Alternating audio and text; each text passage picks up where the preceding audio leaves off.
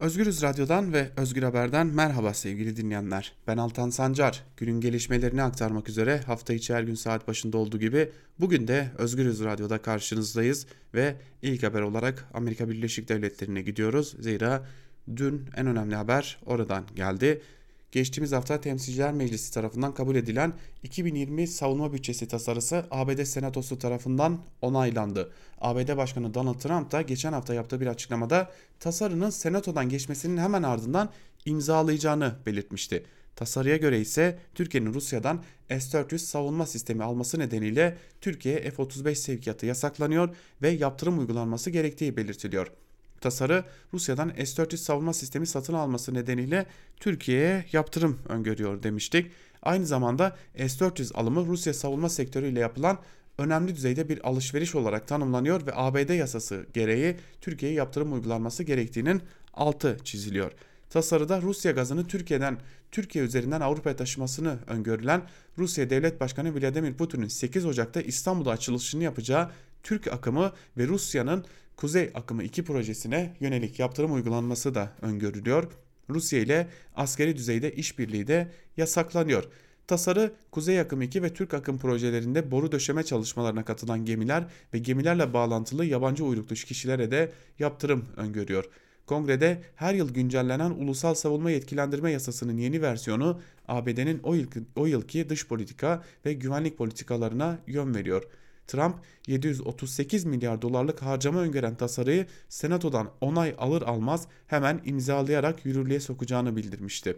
Trump'ın 5 yılını öngörülen yaptırımları sona erdirme yetkisi bulunuyor. Trump'ın bunun için Rusya'nın söz konusu projeleri kendi siyasi çıkarları için kullanma imkanını asgariye indirdiklerine dair kongreyi de ikna etmesi gerekiyor sevgili dinleyenler. Tabi Türkiye'de hemen bu tasarının geçmesiyle birlikte bir tepki verdi Amerika Birleşik Devletleri'ne. Türkiye Dışişleri Bakanlığı Amerika Birleşik Devletleri Senatosu'nun Türkiye yaptırımları da içeren savunma bütçe tasarısını onaylamasının ardından bir açıklama yayınladı. Türkiye'nin aleyhindeki bu tasarruflara karşı gerekli tedbirleri alacağından kimse şüphe duymamalıdır denilen açıklamada şu ifadelere yer verildi. ABD Temsilciler Meclisi'nde ve Senatosu'nda kabul edilen 2020 yılı Ulusal Savunma Yetki Yasası taslağında ülkemize karşı yine hasmane unsurlar yer almaktadır.'' Türkiye'ye düşman çevrelerin etkisiyle iç siyasi hesaplaşmaların peşinde koşan kongre üyeleri ABD ile ilişkilerimizin iyileştirilmesi vizyonuna zarar vermeye devam etmektedir. Bu yasa çerçevesinde ülkemizin tüm yükümlülüklerini yerine getirdiği F-35 programına katılımın haksız bir şekilde engellenmesi, S-400 tedariğimizle ilgili olarak ülkemize yaptırım çağrısının yinelenmesi, benzer şekilde yasada Türk akım projesine de yer verilmesi, kongrenin egemen bir devlet olarak aldığımız kararlara karşı saygısızlığının ve akıl dışı hasmane tutumunun sürdüğünü göstermektedir. Tehdit ve yaptırım dilinin Türkiye'yi ulusal güvenliğini sağlamak için gerekli adımları kararlılıkla atmaktan asla vazgeçiremeyeceğini bir kez daha hatırlatırız. Türkiye'nin aleyhindeki bu tasarruflara karşı gerekli tedbirleri alacağından kimse şüphe duymamalıdır dedi. Dışişleri Bakanlığı da bu konuya ilişkin yaptığı açıklamada.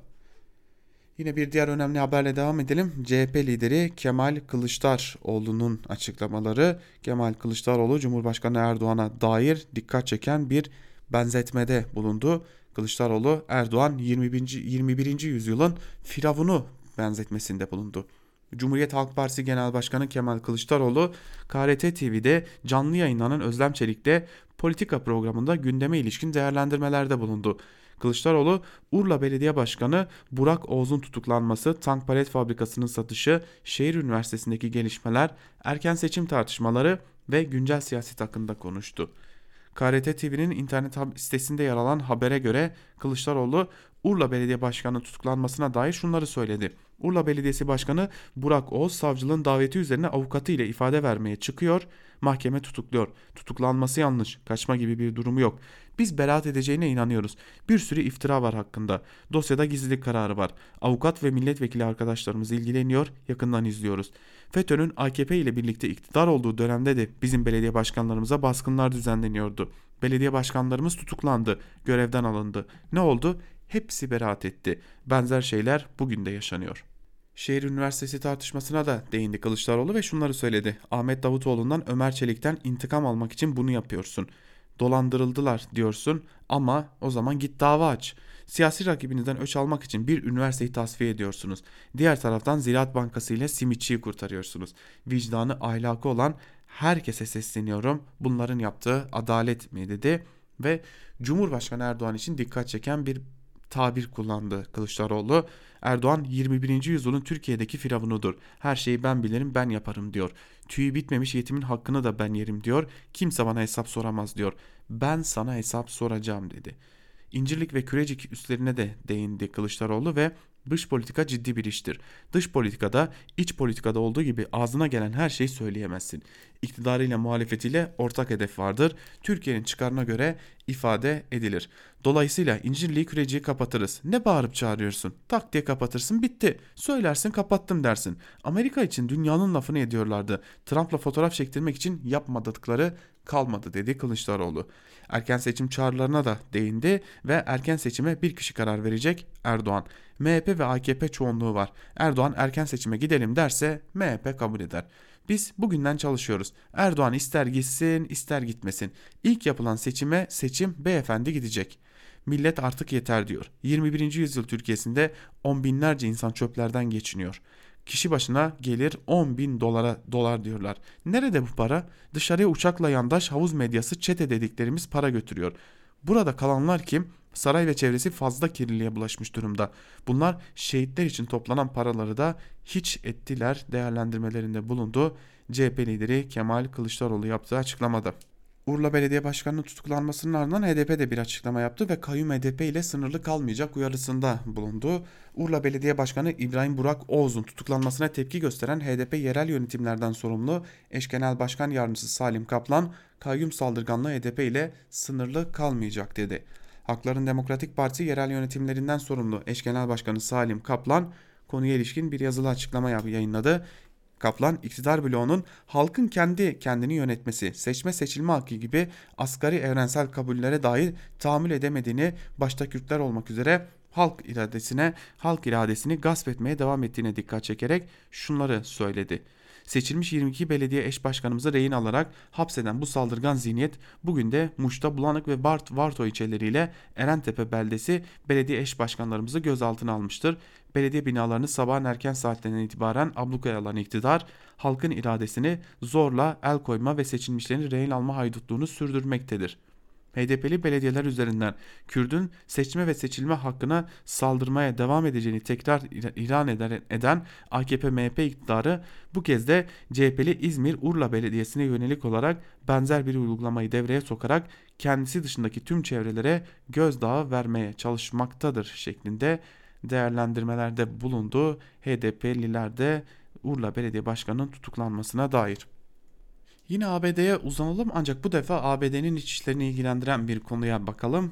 Trump'tan Pelosi'ye öfkeli azil mektubu şeklinde bir haber var BBC Türkçe'de. Bu haberi sizlere aktaralım. ABD Başkanı Donald Trump Temsilciler Meclisi'nde yaklaşan azil oylaması öncesi Temsilciler Meclisi'nin Demokrat Partili Başkanı Nancy Pelosi'ye kızgın bir mektup yazdı ve Pelosi'yi Amerikan demokrasisine açık savaş ilan etmekle suçladı. Trump mektubunda çok çirkin bir kelime olan azilin önemini ucuzlattınız dedi. Trump hakkındaki siyasi çıkar için Ukrayna'ya baskı yapma iddiaları nedeniyle yürütülen azil soruşturmasında bugün Temsilciler Meclisi'nde oylama yapılacak. Demokrat partilerin kontrolündeki Temsilciler Meclisi'ndeki yapılacak azil oylamasında suçlamaların kabul edilmesi ve Senato'daki yargılamaya geçilmesi bekleniyor. Temsilciler Meclisi'ndeki oylamanın sonucunu değiştirmek adına çok az umudu olduğunu bilinen Trump 6 sayfalık mektubunda süreci eleştirdi ve Pelosi'yi kınadı. Elbette ki Temsilciler Meclisi'nden bu e, azil konusunun geçmesi bekleniyor. Hatta bunun kaçınılmaz olduğu biliniyor. Ancak Senato'ya yani kongreye geldiğinde ise bunun geçmesine dair hiçbir emare bulunmuyor. Aslında bu soruşturma kongrede duracak. Zira e, kongrede demokratlar değil cumhuriyetçiler çoğunlukta.